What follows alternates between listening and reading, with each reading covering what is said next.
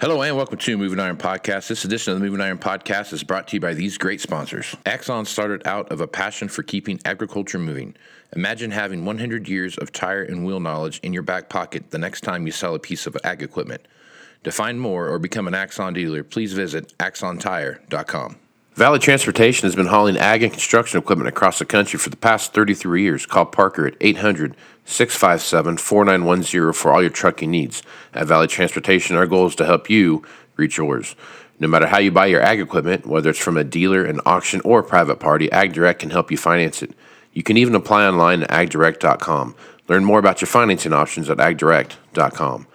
Tractor Zoom has access to over $20 billion in heavy equipment sales data. Tractor Zoom's Iron Comps is the industry's trusted solution for transparent equipment values and auctionable pricing insights. This podcast is brought to you by Anvil AppWorks. The Dealer Connect CRMI app with integrated inventory management is an affordable Salesforce based solution for your dealership.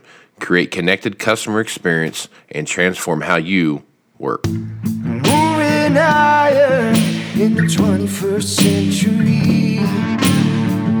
People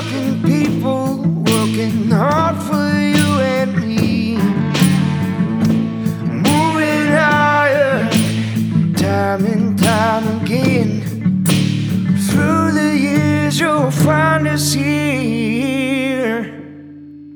Moving higher. Hello and welcome to Moving Iron Podcast. Markets with Shawn Hackett. This edition of the Moving Iron Podcast is brought to you by Axon Tire, helping dealers move more iron for the past 100 years. For more information, go to axontire.com.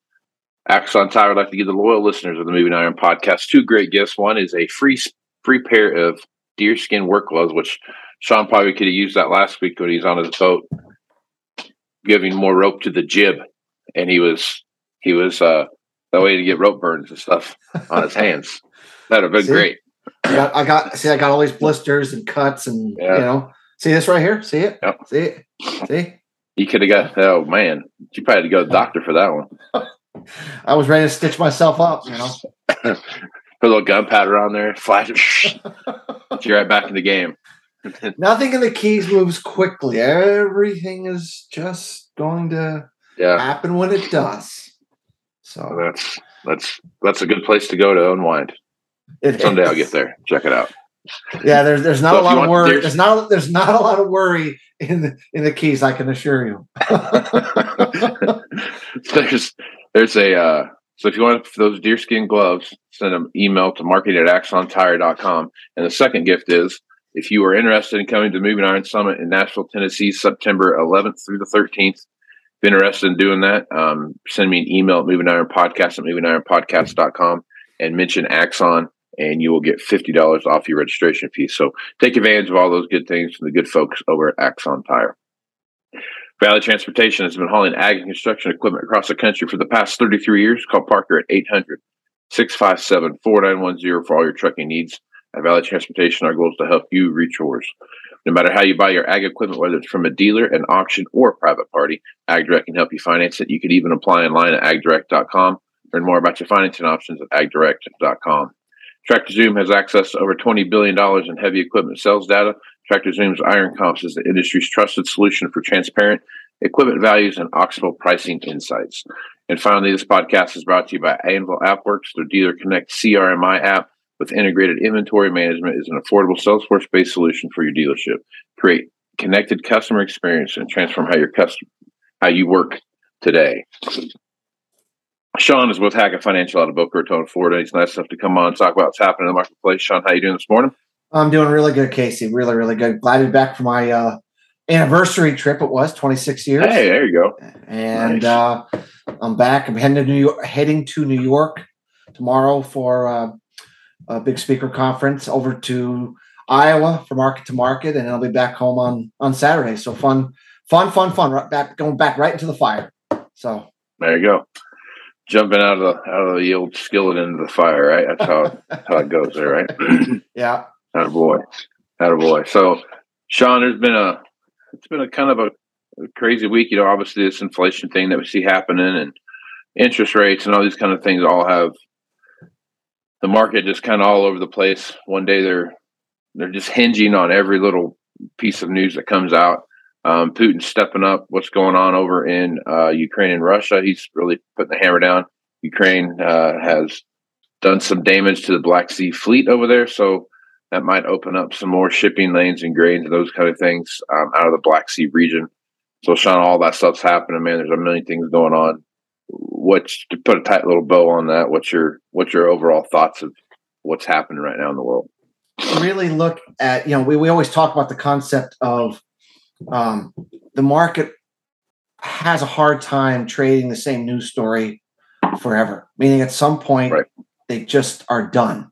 And so we when we first had this in February, oh my gosh, it was panic week to 14. And every time we get another one of these geopolitical uh, surges of Russia, Ukraine, the impact is less and less and less and less. And so I just think unless there's something in Russia, Ukraine that's so different, or the market feels we've moved into a, a you know a, a different trajectory than what we've been in, I think you're going to have these short-term rallies like you see, you know, coming in on Sunday night and Monday where wheat's up 40 or 50. But I, I think I just don't think there's going to be legs to really chase, you know, that more than for a couple of days. We're going to need something more than that or something different to come out. And so I just think if I'm a producer, if I'm a producer of wheat, corn, soybeans, and I get these geopolitical surges, they've every single one of them has uh, not lasted, and they've led to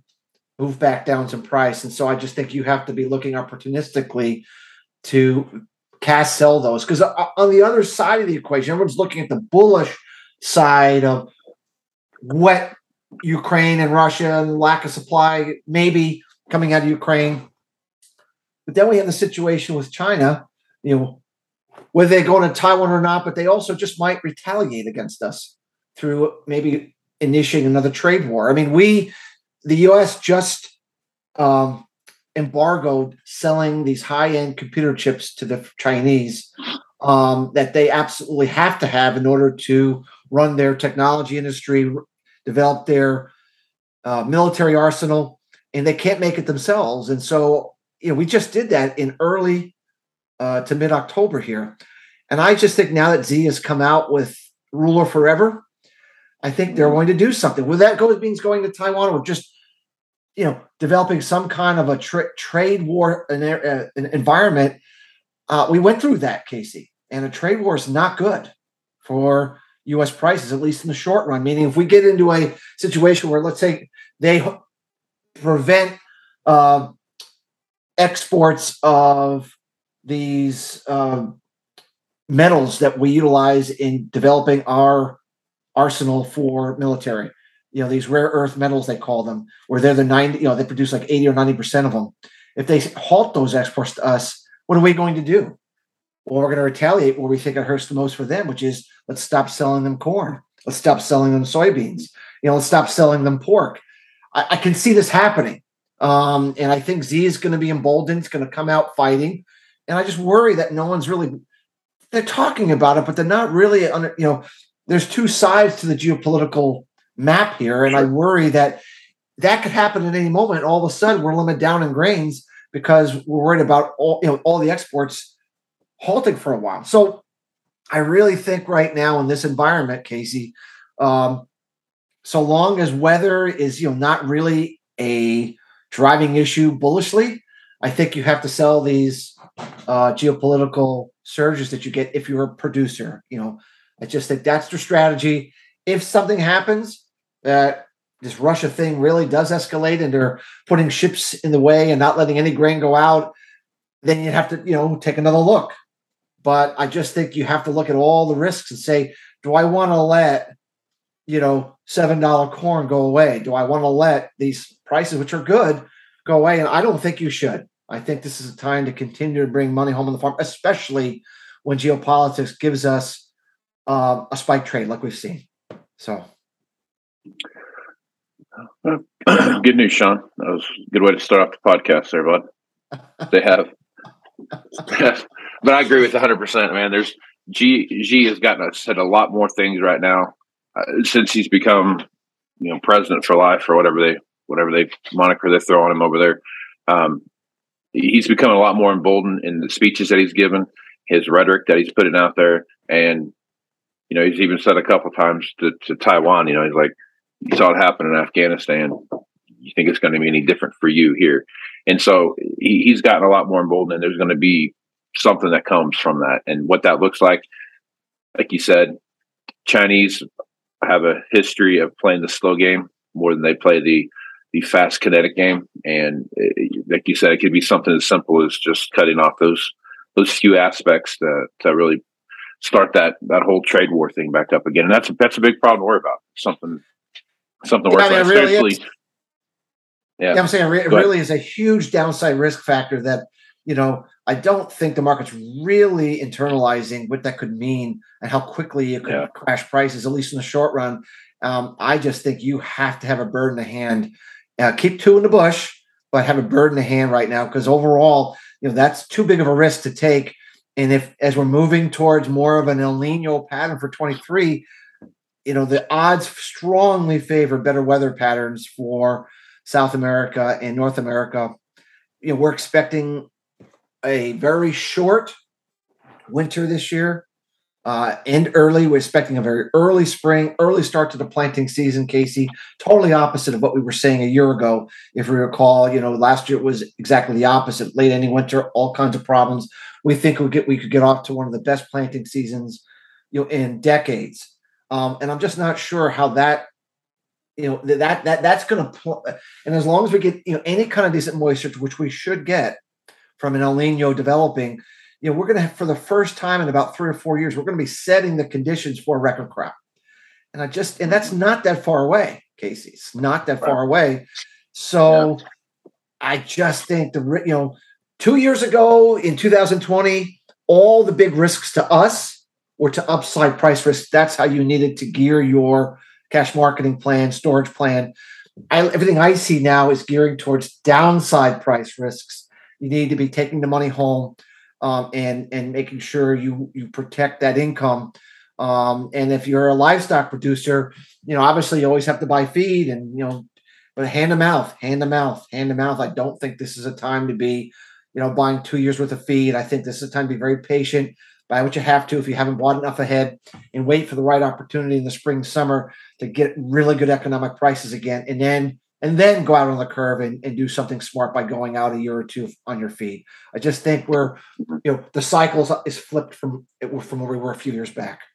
So right, yep, Yep, and I'm, I'm sure this is a short term thing here, but if you if you read the articles about Brazil and the protests they're having there around the presidential election, we have a new president coming in, uh, Luis. I'm not even going to try to say his name, but new guy coming in, uh, very uh, I think described as a as a leftist leaning type uh, of a president, and the guy coming in, uh, Bolsol or leaving. Uh, I'm not going to say his name either, but anyway, the guy's there both those guys are he hasn't conceded yet truckers are blocking the highway going into Mato Grosso and and it's just a whole mess down there too so that that, that adds another layer of of, of just political uh, geopolitical stuff on top of this this uh, craziness we see happening out there now so if something does continue with that um, and that does become a, a bigger issue and, and we start seeing some bigger thing like a like a Canadian trucker march type thing in Brazil, which will be a totally different thing than what we saw in Canada. But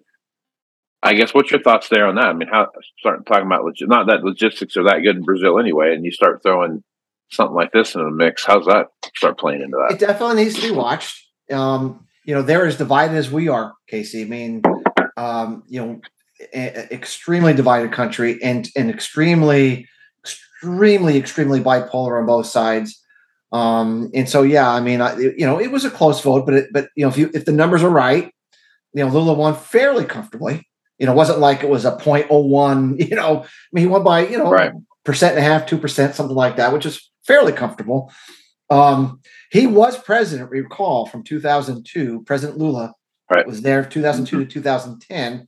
Um, Bolsonaro has come in for the last uh, eight years. Um, if you know, a lot of times, you know, you get these initial uh, protests and skirmishes, and and then they kind of fade away. That's what usually happens. If it becomes something where they really start shutting the country down, you know, or they blockade things and they don't let exports go out for grains or for coffee or for sugar or for all the you know things you know obviously that would be something you'd have to at least it would be a short i mean doesn't mean eventually the supplies don't get out it just mean it would be delayed and then you could get a short-term reaction to it obviously way too early to make you know to make that leap of faith but it's definitely something to monitor Right. to see if it if it if it fades or if it really actually accelerates I think Bolsonaro is is expected to speak today, um, sometime. I, I, I don't have to look at when.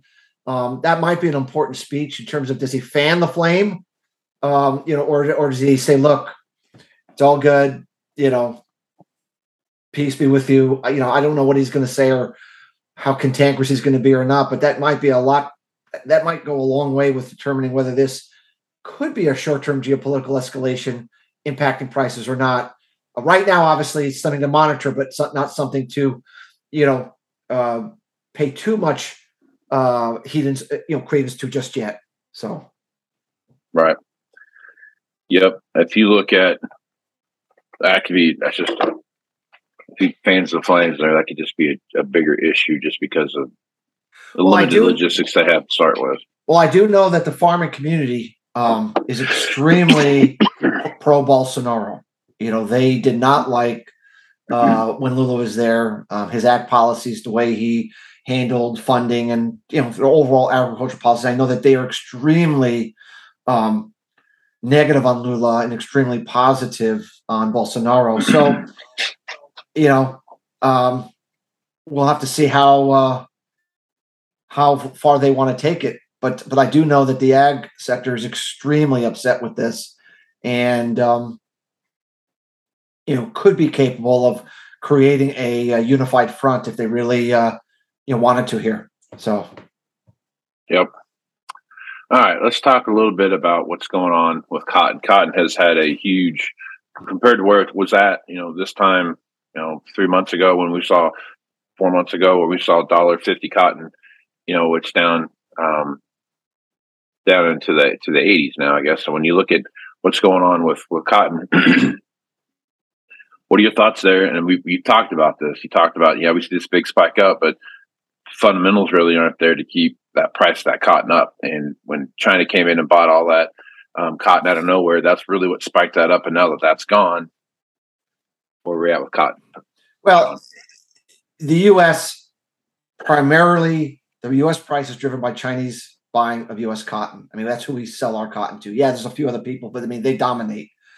When we were at dollar twenty, I think I mentioned on your show that we were trading at a premium to the Chinese cotton price, and that there's no example of the price remaining there uh, because we would just simply lose the business and the price. No matter how tight the market is, the more prices had to come down, and that's what happened. Um, and I think we had mentioned either in that podcast or one since then that uh, you know we probably would need to come into the low mid 70s in order to get the price relationship more attractive again to where they would be it would be in their economic best interest to buy us cotton again because it'd be cheaper and they could bring it in and mix it in with their and we are now there. We're in the low 70 cents. We are now trading at a discount. And i do believe that chinese demand is going to pick up not because they're seeing massive crazy demand for you know, for end user, but other than it's just because it makes economic sense to buy cheaper U.S. cotton, and so I think that's going to put a floor in here on this U.S. cotton price in the low seventies.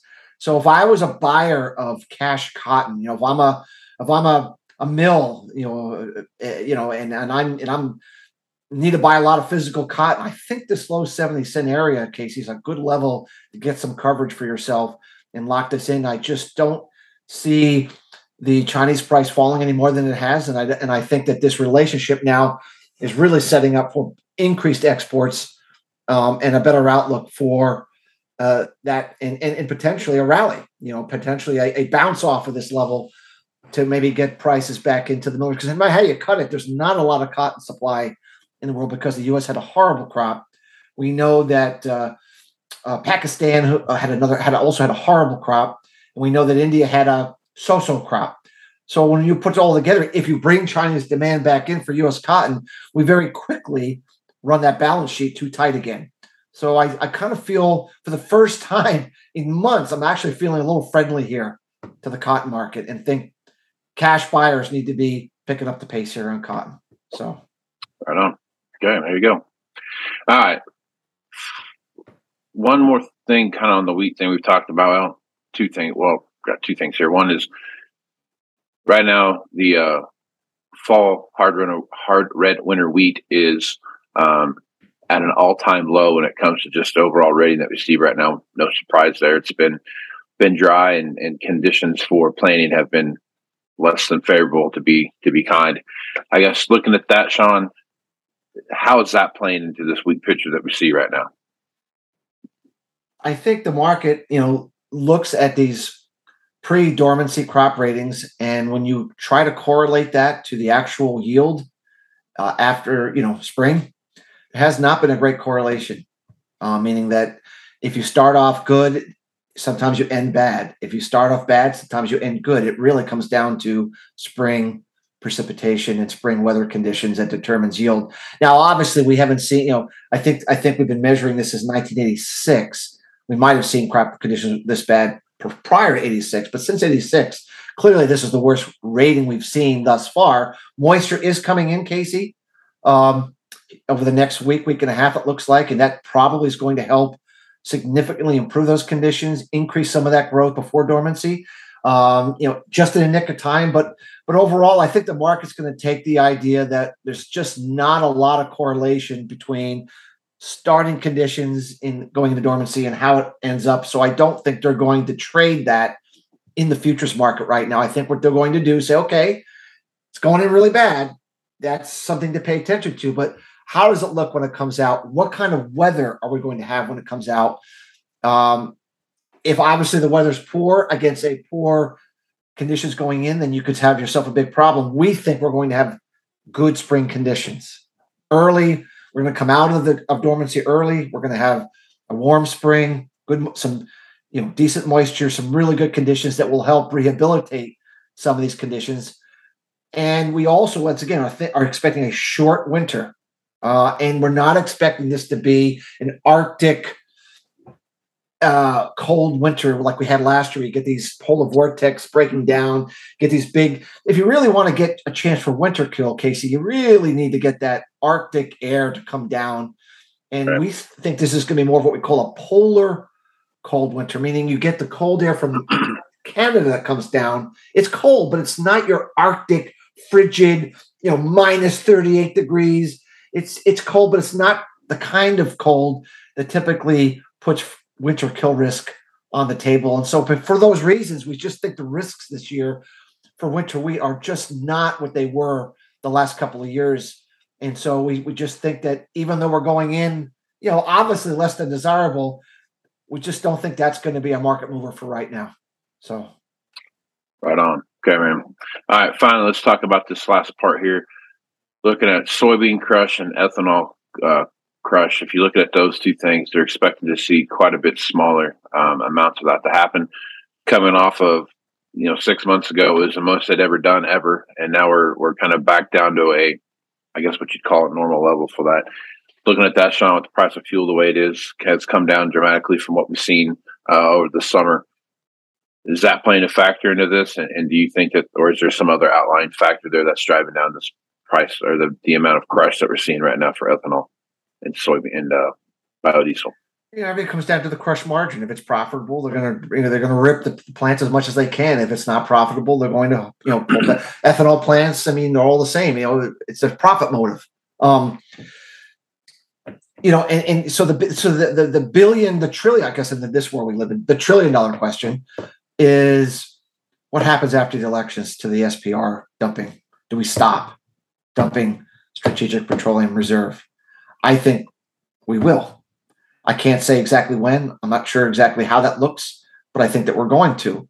And unless the US government is willing to halt exports of diesel and other things, um, I would think that we're going to be looking for you know some kind of a price readjustment higher in a post non SPR dumping world, and that should be pretty friendly to the ethanol markets globally, and it should be pretty friendly to the biodiesel markets globally, renewable diesel globally, bean oil, vegetable oil. We know we've had extreme flooding in Indonesia, the number one producer of palm oil, which is one of the vegetable oils that's used not only for human consumption, but also for biodiesel.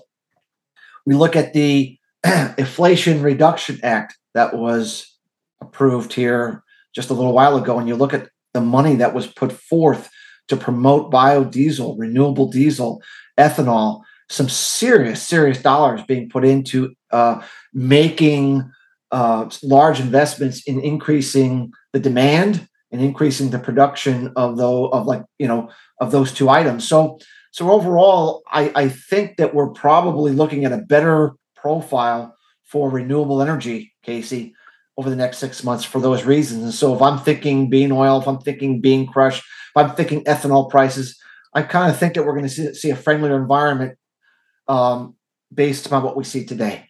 So, right on, Shawn. Good stuff as usual, man. Folks want to reach out to you and get more information about what it is you have going over at Hackett Financial. What's the best way to do that? Our website is Hackett, H A C K E T T, advisors.com. We have a lot of information on there about how we do our weather work, how we do our fundamental work, capital flows work, and how we go about, you know, putting together our longer term uh, price forecast. And hopefully, you know, some of that information might be of some value to your listeners. Right on. I am Casey Seymour with Moving Iron Podcast. Make sure you check me out on Facebook, Twitter, and Instagram at Moving Iron LLC. Also, send me an email at Moving Iron Podcast at movingironpodcast.com. You can find me on LinkedIn at Moving Iron uh, Podcast and on the ever so cleverly named Moving Iron Podcast YouTube channel. Check me out there, and you can see the video version of this podcast right there with it.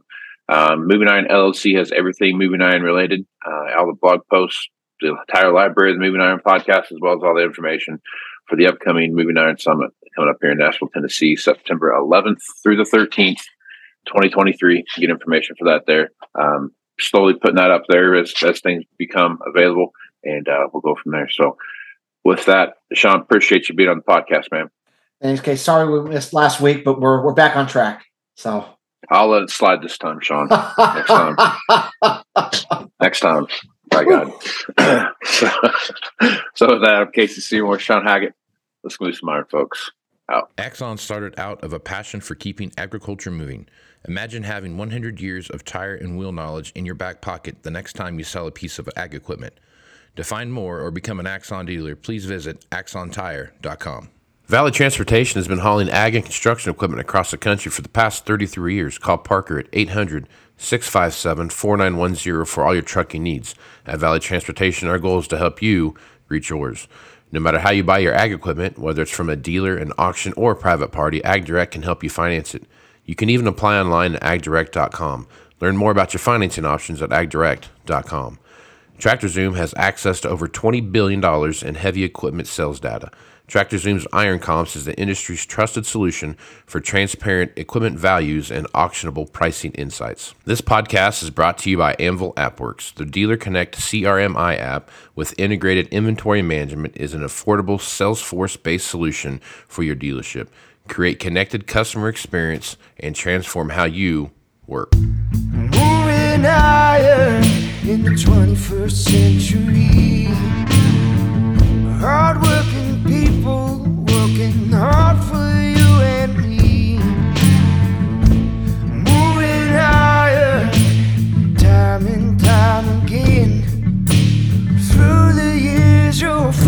is here, moving on.